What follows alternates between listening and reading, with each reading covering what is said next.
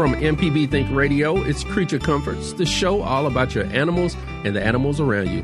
I'm Java Chapman here with Libby Hartfield, retired director of the Mississippi Museum of Natural Science. Dr. Troy Majure, veterinarian at the Animal Medical Center in Jackson, is out this week, so unfortunately, no pet questions. But we do have a wonderful guest today, our friend Chris Godwin, Mississippi State Director of the U.S. Department of Agricultural Wildlife Services.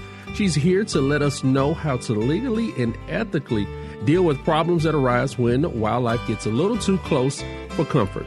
You can join our conversation this morning by calling 1 877 MPB Ring. That's 1 877 672 7464 or send an email to animals at mpbonline.org. This is Creature Comforts from MPB Think Radio.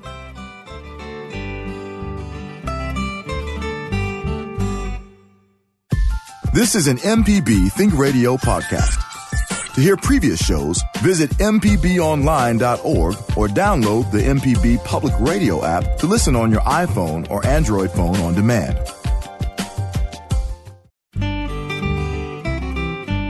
And we're back. This is Creature Comforts, the show all about your animals and the animals around you.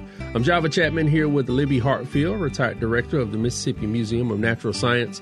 Dr. Troy Majure, veterinarian at the Animal Medical Center here in Jackson, is out this week. So, unfortunately, no pet questions. You can still send them, and we'll try to get to them maybe next week uh, to our email, animals at mpbonline.org.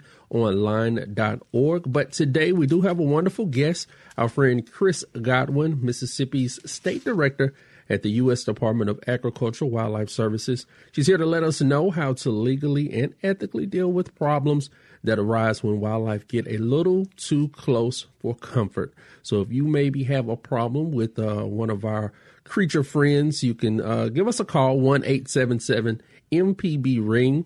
That's 1 877 672 7464 or send an email to animals at mpbonline.org. We will gladly take your questions. Also, just want to remind you if you happen to miss miss Creature Comforts on Thursday or you have to run away from the radio this morning, you can always catch the repeat Saturday mornings at 6 p 6 a.m. There we go. And I want to say good morning to you ladies. How you doing? Good morning. Good morning. All right, I feel honored. I'm here with two beautiful ladies, uh, all to myself. Um, Kevin Farrell is out. Also, Dr. Troy Majure, like I said, is out this morning. So it's just me and my good friends Libby and Chris. And Libby, we've been missing you uh, for the past couple weeks. guys, I've listened. Yeah. you know that's the great thing about the MPB app. I Oh, yeah.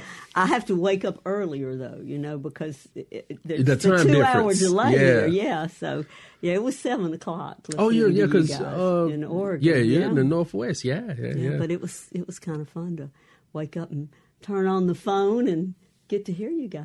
Okay, well, that's a little plug for the app. You can always listen to us wherever you are. Yes. Download that MPB Public Media app. It's in your app store right now, absolutely free. Don't lose your connection. Every now and then I could listen to the news and catch Uh-huh. up on what was happening at home. Oh yeah, yeah. the weather, everything. Well, that's good. It keeps you connected to us Mm-hmm. here in Mississippi. And Chris, how are you doing today? I'm great. How are you? Oh man, I'm I'm I'm lovely. We've uh, had you on the show before. I think um uh been about a year Yeah, since we had you year, on. probably. Yeah. So um, real quick, give us a uh, I guess a refresher course on your background.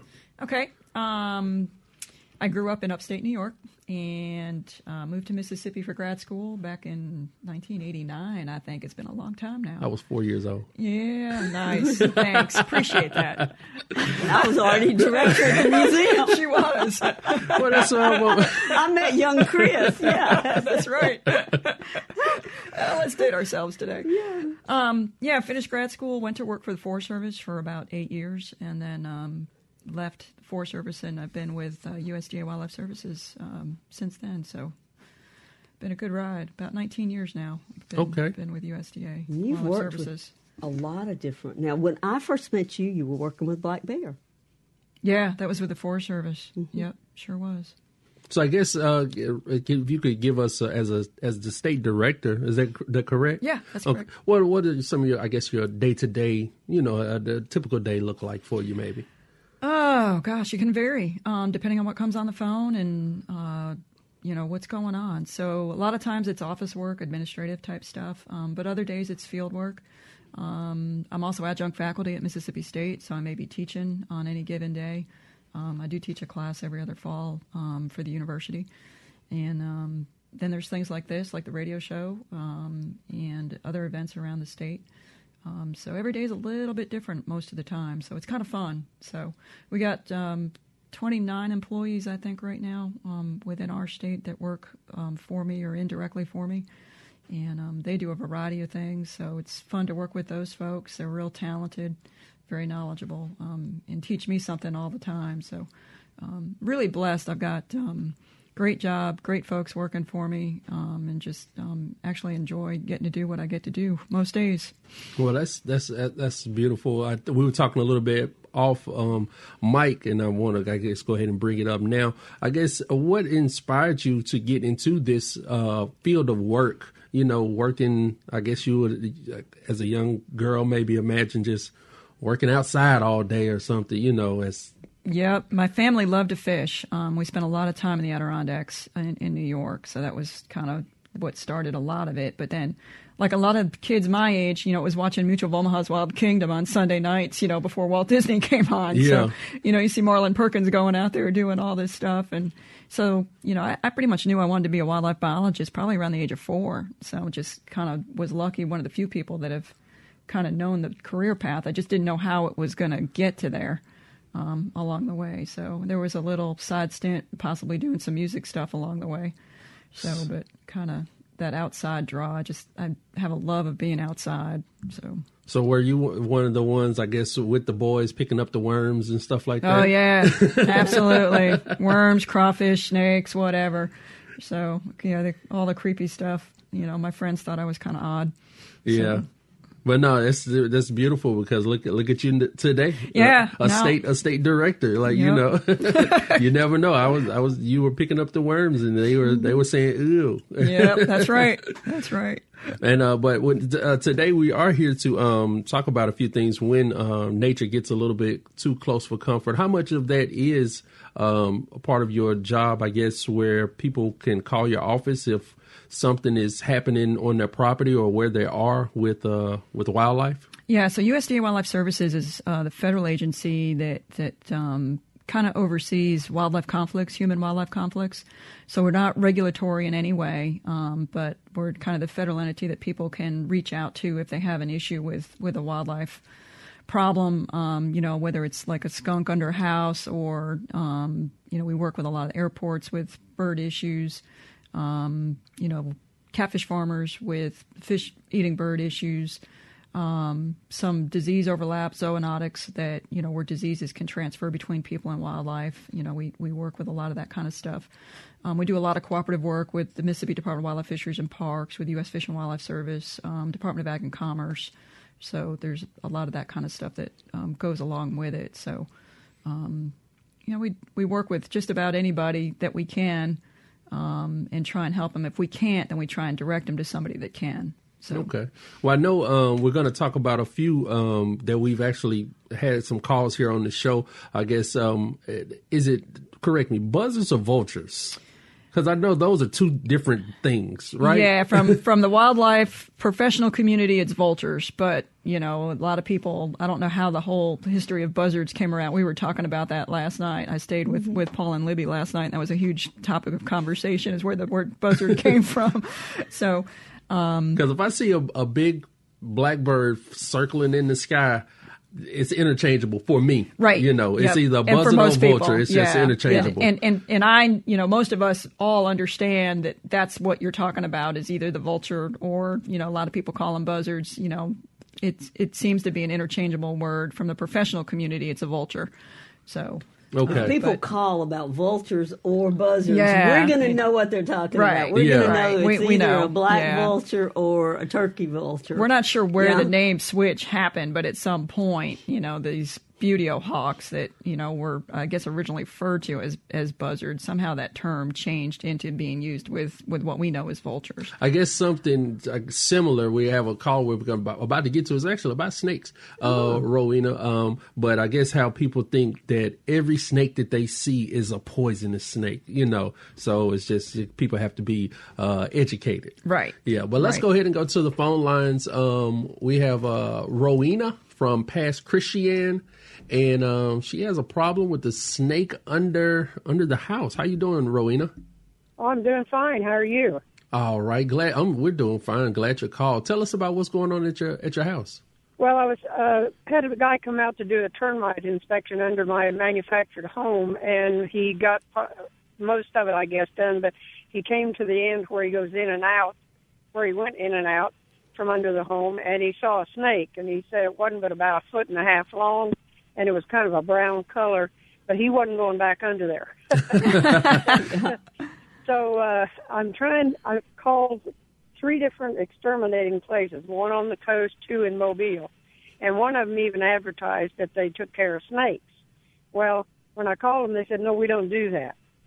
So I, I went. uh, Someone else had suggested, or the termite man suggested, I go get some stuff called Snake Away, and uh, on the bottle it says to put it around the perimeter of the house, outside the skirting and everything, and the smell is supposed to run the snakes off.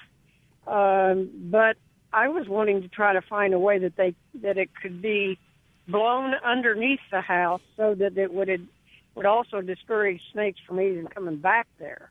Okay. And the other thing is, under the house they had thrown some siding when they put the house up, and that's where the snake is. It's uh, underneath that siding. That's not. There's not a lot there, but um, my yard man said he would try, and uh, but I'm just a little afraid. I was hoping I could get somebody who's bonded and insured and stuff.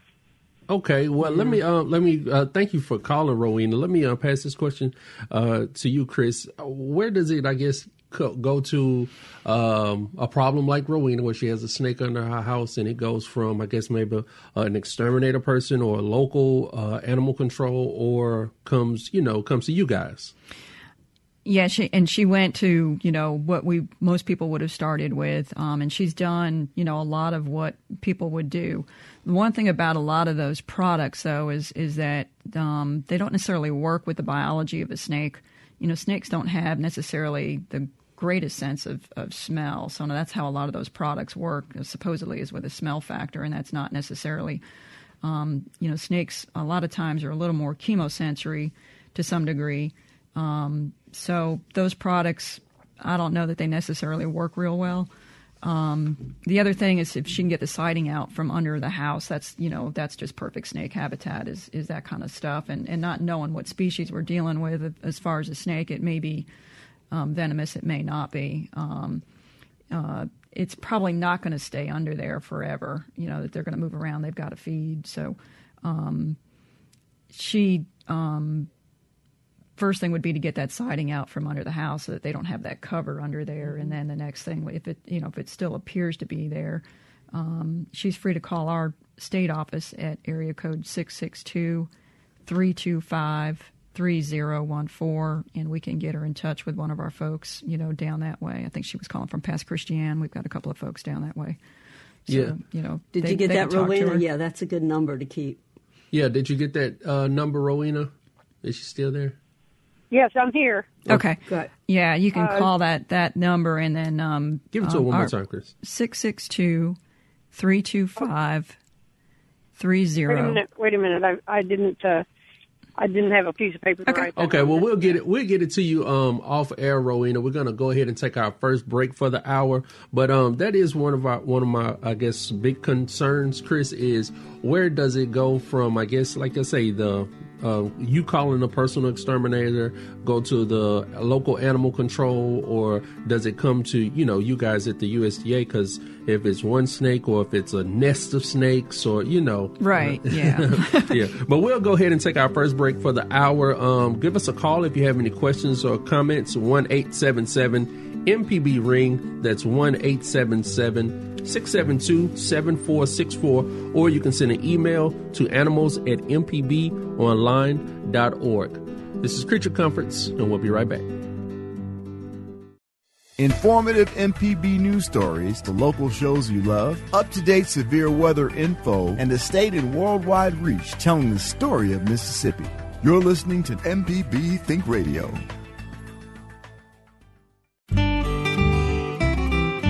And we're back. This is Creature Comforts here on MPB Think Radio. We have uh, in the studio today Libby Hartfield, retired director of the Mississippi Museum of Natural Science. Also, our friend Chris Godwin, state director of the U.S. Department of Agriculture Wildlife Services. And if you miss any of today's program, you can always listen to the podcast. You can subscribe to the podcast using any podcast app or listen via the MPB Public Media app. Also, you can listen to us online, mpbonline.org. We have a bank full of calls, so I will hold my questions close to the chest, and we will go to Brenda in Poplarville. Good morning, Brenda. How are you doing? Good morning. I'm fine. Thank you. All right, go ahead with your question uh, comment on Rowena's call, and and by the way, I have a chicken named Rowena, and I love the name. uh, but I did want to comment that most snakes are not poisonous. It is not. Uh, it's very unlikely the snake is doing any real harm under her house. They are actually beneficial in that they eat rodents often. And I would also suggest that she call uh, wildlife and fisheries and see if they might be able to help with removing the snake and not killing it.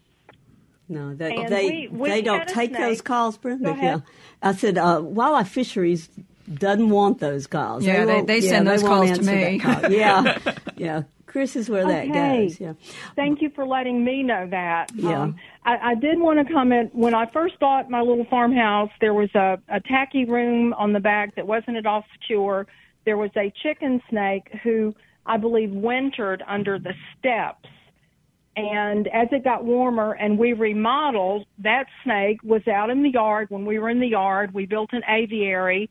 And I swear to you, he or she would come and climb in the camellia bush and hang out all day while we worked. And we spoke to him or her and that snake was never a problem. Yes, uh, I, I, know that's an unbelievable story, but it did happen. Yeah, no, and most snakes, you're you're, you're absolutely right. Yeah, most of them are not a problem at all. So it's just a matter of some people have a deadly fear of snakes, and and it's hard for them to get over that. So.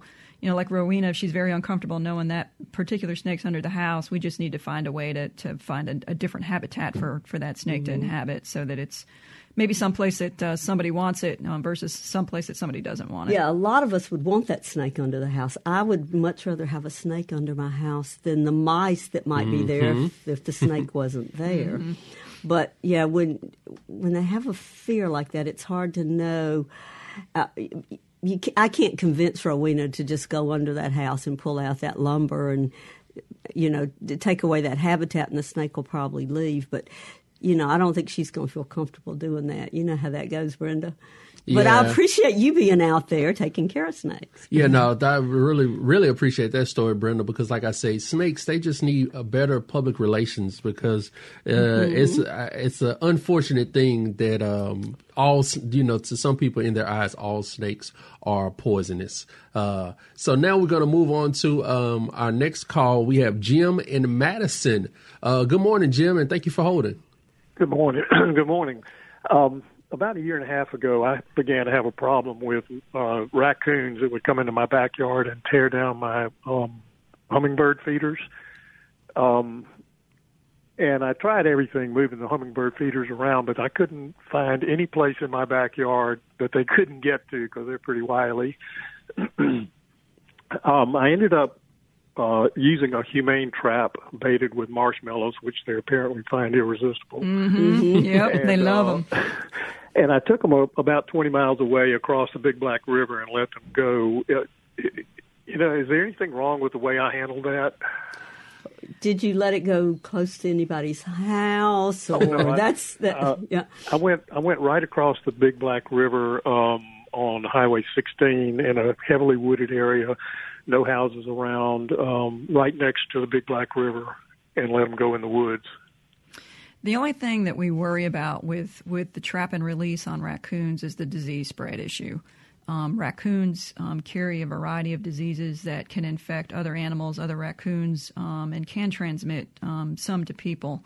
So that's the the big thing that we worry about when we start talking about moving animals around. So um, from that aspect, you know, we need to be a little bit careful. Um, as far as actually relocating the raccoon, that's an issue that would fall under the Mississippi Department of Wildlife, Fisheries, and Parks. They're the regulatory agency. Um, so, you know, if you continue to do those kinds of things, you might want to talk with your local um, conservation officer um, and just get some advice from from um, their staff to see if there's some other options. All right, thank you for your uh, for your call, Jim. And I guess that would be um, one of my questions. What is how, et, I guess, ethical is um, just can you do that with all animals on the catch and release, or you know you have to let you let it be known that he's doing that? There's a lot of controversy on a live capture and release, depending on what side of the fence you're on. Um, again, as a professional wildlife biologist, we always are concerned about moving animals from a disease perspective because we don't want to transmit stuff into naive populations. Raccoons um, are notorious for carrying distemper. Um, we have not seen rabies in raccoons in Mississippi, but um, you know they have some roundworm issues and, and things like that. So, um, you know, we're always trying to think about those kinds of things. Otherwise, we could be doing more harm than good when we start moving those animals around. So, and there's some places that really, like Natchez Trace, if they caught you releasing that raccoon on the Natchez Trace, they'd give you a ticket because Oh. they don't they don't want they, they don't want your nuisance animal over on To be the a- trace. Yeah, they Yeah, just something and- that they don't Well, allow. and the legality of raccoons is they're Yeah. not considered a nuisance species in the state of Mississippi. They're a fur bearer. So there's an actual season, you know, during the, the, the, the legal trapping season is about the only time you can really fool with them. So you've got to know those kinds of regulatory things, you know, and that's where wildlife gets complicated. Is you've got to know everything's different for every species. Some are regulated by the state, some are regulated by the feds, some have no regulation, um, and so it's always good to try and talk to, you know, maybe a wildlife law enforcement person or somebody you know that that understands those things before start doing that kind of stuff. And I guess that's part of we may be hard to understand sometimes in that we told one caller, no, don't call the Department of Wildlife about the snake because there are no hunting seasons on snakes. But with the raccoon, there's a trapping season, a legal time when you can trap raccoon. And that's why Chris said you might want to talk to your conservation officer because technically that could be considered a violation that he's trapping an animal out of season. So you used to think that all you had to do was Mm-hmm. get your property and pay your taxes. Now, now you have to know about the the animals that come around your home. That's right. Yes, yes, Yeah. yeah. And you know, you can understand how the laws got started. If you've got an animal that's giving you problems on your land, if you just pass it on to your neighbor, True. that's not always the nicest thing to do. Yeah. You know, but if you're putting it in the middle of somebody else, I mean, every piece of land belongs to somebody, right? So he that went to that raccoon went to somebody else's land. But if it's a a large landowner who's primarily agricultural use of their land, they may not mind a bit that that raccoon's over there. If you started moving a lot of raccoons to their land, Then you my might run guess is into- they would mind. Yeah, that probably problem. gets to be an issue. Close so. to their cornfield You or something like that. There's Yeah. all You know, And in his situation with the feeders, he may have to take his feeders down for a while just to get those animals to move away. So, you know, and that's one of the things. Even I've had to do that at my house with my bird feeders. Is I'll get raccoons in them and I'll get squirrels in them, and they get to be a hassle. And and the big thing is you've got to change the behavior because you're feeding them, so you've got to take that food source away and force them to, to start looking somewhere. That's just else. like our um, uh, Jason, our director, um, was telling us a story about how he put up his bird feeder and he thought he put it away from where the squirrels could get to it, but the squirrels went 15 feet in the top of the tree and jumped down and got all the the goodies out of the out of the bird feeder. Let's go back to the phones. We have um, another Jim, Jim in Vicksburg, and this is a, a topic I've been hearing so much about uh, wasting disease. How you doing this morning, Jim? Hey, I'm doing fine. Thank you for your Uh, call. Tell us about what you got. Okay, I attended a public meeting in Vicksburg about the chronic wasting disease, and they had people from Wisconsin and Colorado and Arkansas who have been dealing with that problem, and all of them said that once you find an infected deer within five and ten miles of that, you'll 30% of the rest of the deer will be infected too, and it's real contagious and spreads fast, and that's part of the problem. But it's my understanding that they've killed hundreds of deer in west central Mississippi and east Louisiana, and they cannot find another single infected deer. So my question is, is anybody looking at the possibility that perhaps the original sample got contaminated in the lab, or well, what do you have any explanation as how come they can't find any more deer infected? Um, well, the Mississippi Department of Wildlife Fisheries and Parks is the lead agency in looking at this chronic wasting disease situation, and they have a, a, a really good plan put together. Um, and they've worked with a lot of different states um, when they put that plan together. So, the sampling effort is is part of that plan. Um, the deer that the uh, was found, um, the genetics um, were done on that animal, and it, it is a Mississippi deer, so we know it was a wild Mississippi deer. Um, and right now, um, all that sampling effort um, has been to try and figure out how that particular animal and where other animals are um, that may be infected. Now, chronic wasting disease can, you know, exist in an animal without showing symptoms for, for quite a while.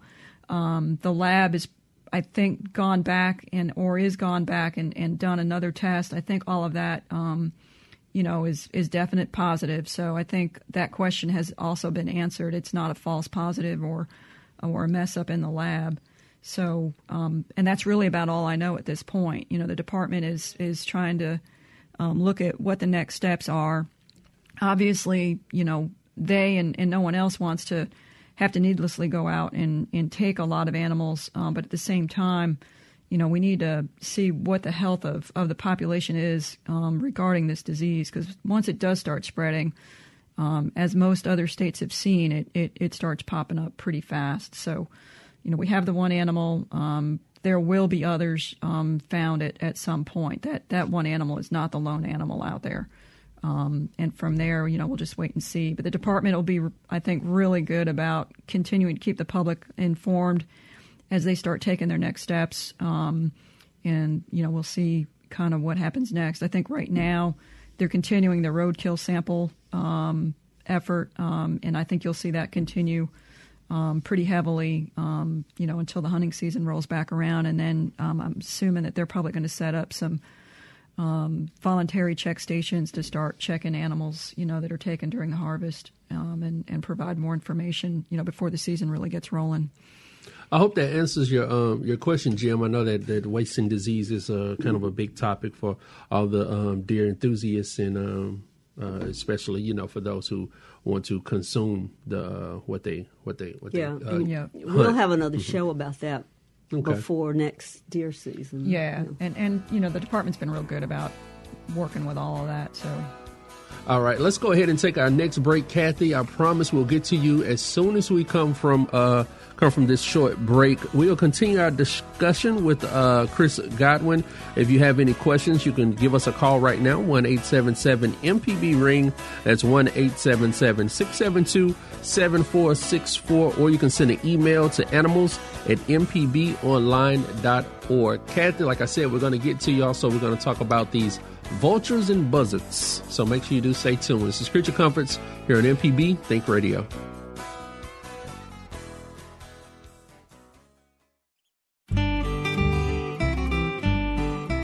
And we're back. This is Creature Comforts here on MPB Think Radio. I'm Java Chapman here with Olivia Hartfield and Chris Godwin, State Director of the U.S. Department of Agricultural Wildlife Services.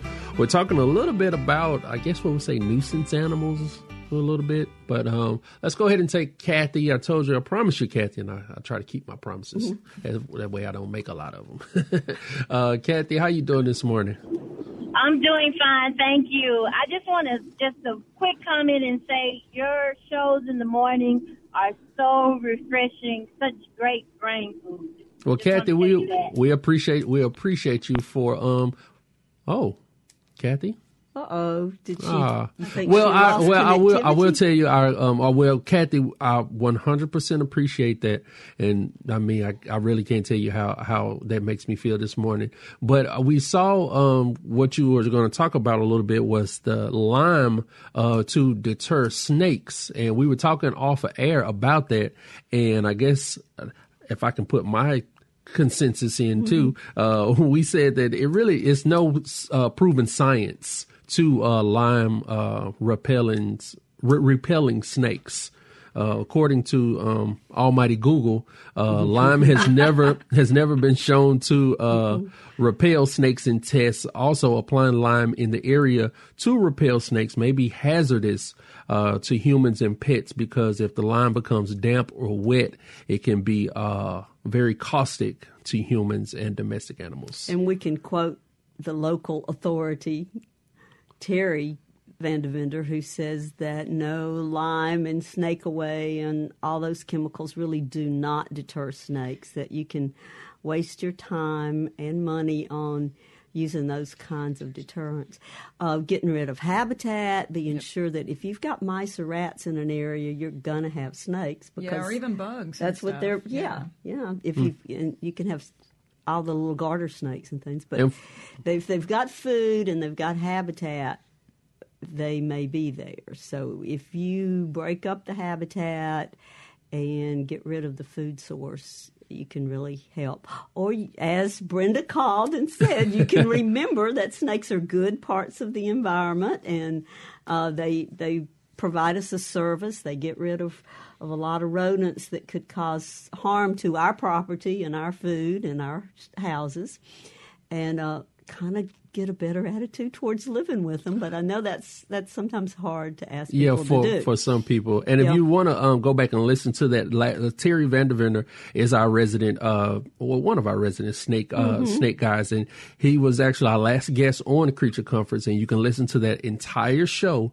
and uh, get some more um, information on snakes and listen to the past times he's been on the air. Uh, if you go to our website, mpbonline.org, or you can uh, subscribe to the podcast for Creature Comforts through um, your favorite podcast app. Now, Chris, I know we um, wanted to have you in this morning to talk, not specifically, but a little bit about um, what were we saying? Vultures. Vultures. Vultures is the correct Yeah. word uh, about vultures because we've had some calls in the past about people and they uh, have congregated in spots and on people's uh, property. And um, can you, I guess, just tell us a little bit about why they do that and how people can get them away from where they don't want them? Yeah, sure. So in, in Mississippi, we have two vulture species. So we have the black vulture and the turkey vulture. Um, there's actually 23 species of vultures worldwide, um, with I think seven of those in the New World and two of those here in, in the continental United States um, that we work with. Um, specifically in the state, um, I'm getting a call about once a week on some kind of vulture issue somewhere. So um, a lot of it right now is cattle. Um, black vultures in particular are um, really bad about getting on cows, giving birth to calves, um, and they'll depredate on the cow and the calf um, during that process. Let's wait, slow down. So I guess a pregnant calf, a pregnant uh, cattle Right.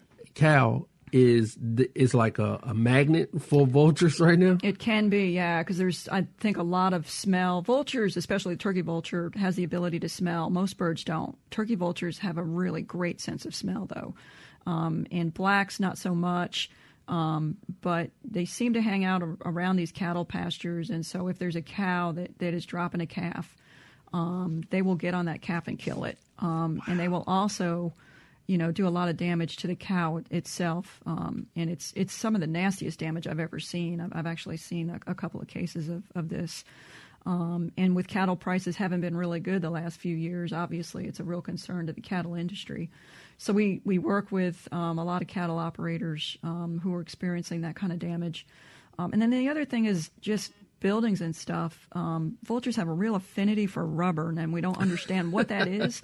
But they'll tell like the seal around your car window, they'll rip that out. The windshield Or wipers. they can, I guess. Let's say. Yeah. It's not, it's Well, they like will, it happens too. all Yeah, the time. but they- they will do it. They certainly can do Yeah, that. Yeah. Not you know like they'll Alfred take Hitchcock. yeah they'll take the Yeah. windshield wipers off, um, Yeah. boat seats, um, rubberized roofs on buildings, coax cable, um, just all kinds of stuff like that. Tiles um, off a roof. Um, no idea why they, they like that kind of stuff, but uh, I don't know if it's just they're bored and they tear that stuff up and it's easy for them. I have no idea. So It's we like get a, a, lot dog of with shoes. yeah, yeah, similar. Um, so They've we get a lot of that big, kind of damage. sharp beak. That's like Yeah, a the beak is what you've got to be scissors. really, really careful of. Very strong, very powerful. The feet, not so much, but the beak is is the ripping tool. Um, and so that's the two types of damage that we generally get is either some kind of structural damage or it's cattle. And then some people just have an innate fear of, of having them around. If you get a large roost site and they congregate in it, that guano, the defecation material, is very acidic and it's and it's very smelly. Um, and so a large roost um, over time can can get kind of nasty from that as well. And I guess then also to back up, like snakes, vultures also perform A service. Yes, an environmental to service. us, an That's environmental correct. service. So there are reasons why you may need to deal with vultures, but there are also very good reasons why Chris is not going to tell you to go out there and shoot. Yeah, they are protected. away with them. Yeah, they're, federally they're protected, birds. So um, you know, there's there's legalities behind what you can do and what you can't do. Yeah. If when you think about all the dead things that are on the road, cars are pretty destructive. We kill a lot of wildlife. We kill a lot of feral dogs and cats on the road. And anything that has disease in its body, you want that off the road pretty quick.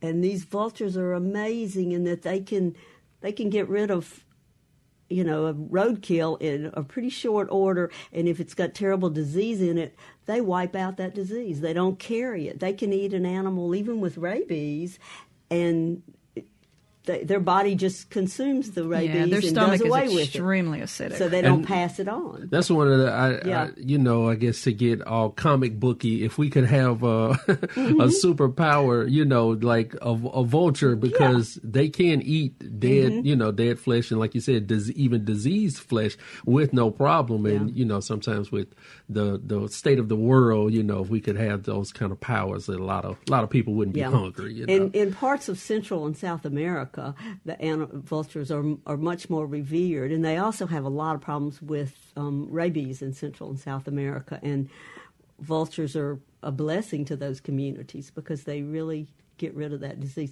So I had to say something nice. oh yeah, well that wasn't. We didn't start the question that way, so they can also we're backing up. be.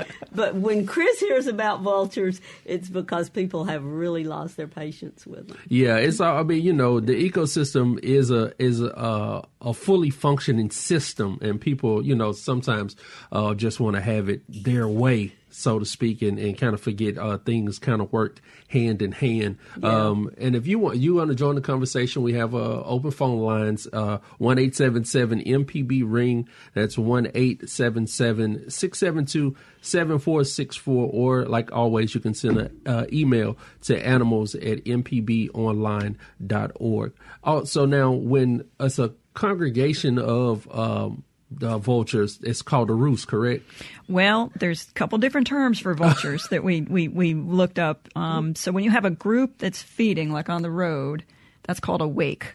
So you have a wake of vultures. okay Doesn't that make a lot of sense? And Yeah. then when they're in a roost, they're either like a committee, a venue, or a vault. And then if they're flying in a group, like we see, that's a kettle. a kettle mm-hmm. So i wonder if well let me ask this question every time that i see a, a group of vultures uh, in the air circling does that necessarily mean something is dead as in they're going to get it No, a lot of times it's just they're riding thermals, um, and it's just a way of saving energy. Um, so they can just spread their wings and, and just glide on those thermals. It doesn't necessarily mean there's anything dead around. Um, I think it's just a way that they um, just like to soar. Um, you know, or like I said, energy saving, or they may be looking or waiting for the rest of the group to, to join in, and it's a way to, to for you know location finding. I guess I got that from the cartoon. Every time you see some vultures Yeah, circling, Right. Wile now they could be. It's not saying that they aren't, but a lot of times it's it's either um, they're run thermals, it's an energy saving thing, or it's a location thing where they're waiting for the rest of, of the group to join in or, or, you know, whatever. And we call it a kettle if it's hawks doing the same thing, Yep. riding those Okay. thermals. So mm-hmm. that's a, but the wake, that's particular to vultures, Yep. which I think is very apropos. And I, I've, I, every time I see a little group of vultures sitting in a tree, a small group, when you hear that, oh, there's the committee meeting. That just, it's kind of, And that goes back to some of the cartoonage stuff, too, I think. I've been in some of those committee meetings. Yeah. no, that's not. No, that's funny. Uh, we, I guess we did have a caller come through, but um, um, they had a question. I guess it was. Let's see. When cows lay down in fields, hunting is bad. I guess is this a, a- one of those myths, true or not, due to barometric pressure? I guess if you see the cows laying down in the field, it's not a a good time to hunt. I have no idea. I've never heard that. Yeah, that is, that's kind of cryptic almost. I don't I don't understand uh, what's going on back there in, in the back. well, let's go ahead and take our last break for the hour. If you want to uh, join the conversation, we have Chris Godwin here along with Libby Hartfield. Um, as I said, Dr. Troy Majure's out this week, so no pet questions, but you can always send them to our um, email animals at mpbonline.org. And if you want to join the conversation this morning, 1 877 MPB Ring. That's 1 877 672 7464. 1 877 672 7464. We'll be back to finish up the program after this. An evening of jazz can be just what the doctor ordered. Join me, Meredith Michelle, with WJSU's Evening Jazz, 7 to 10 weeknights on MPB Music Radio. And we're back. This is Creature Comforts here on MPB Think Radio. I'm Java Chapman, and we have Chris Godwin, State Director of the Mississippi Department of Agriculture and Wildlife Services, here with us. Also, if you missed any part of today's program, you can always listen back on the podcast, uh, mpbonline.org, or you can subscribe to the podcast using any podcast app, or if you have not downloaded, you can download it now, our MPB Public Media app. Now, off mic, uh, we always have great conversations, and we were talking about the removal of these vultures if they're on your property and it's you know it's kind of causing you a problem. What are, um, I guess, points of action? All right, so vultures can be harassed. Um, you don't need a permit for that unless you're using a tool within the city limits, like firecrackers or something like that. And then you're going to have to get a permit from your city, city, depending on the ordinances and stuff. They are protected by the Migratory Bird Treaty Act, so that's that's federal protection. So you cannot harm or injure or lethally take those birds without a federal depredation permit. Um, to you know vultures a lot of times it's like trying to kick you out of your house. You know they're that affiliated with a roof site or an area that they're using. So it, it's going to take a lot of effort to get those birds to move um, it's going to take constant harassment um, of some kind and, and i'm not talking a couple days i'm talking weeks you can't let them rest in an area um, and let them get to feel comfortable you've got to you've got to keep at it So if you throw the firecrackers out there and just say they fly away, they're coming back. They're going to come back. Like I said, you'd come back to your house, wouldn't you, if somebody tried to do that to you?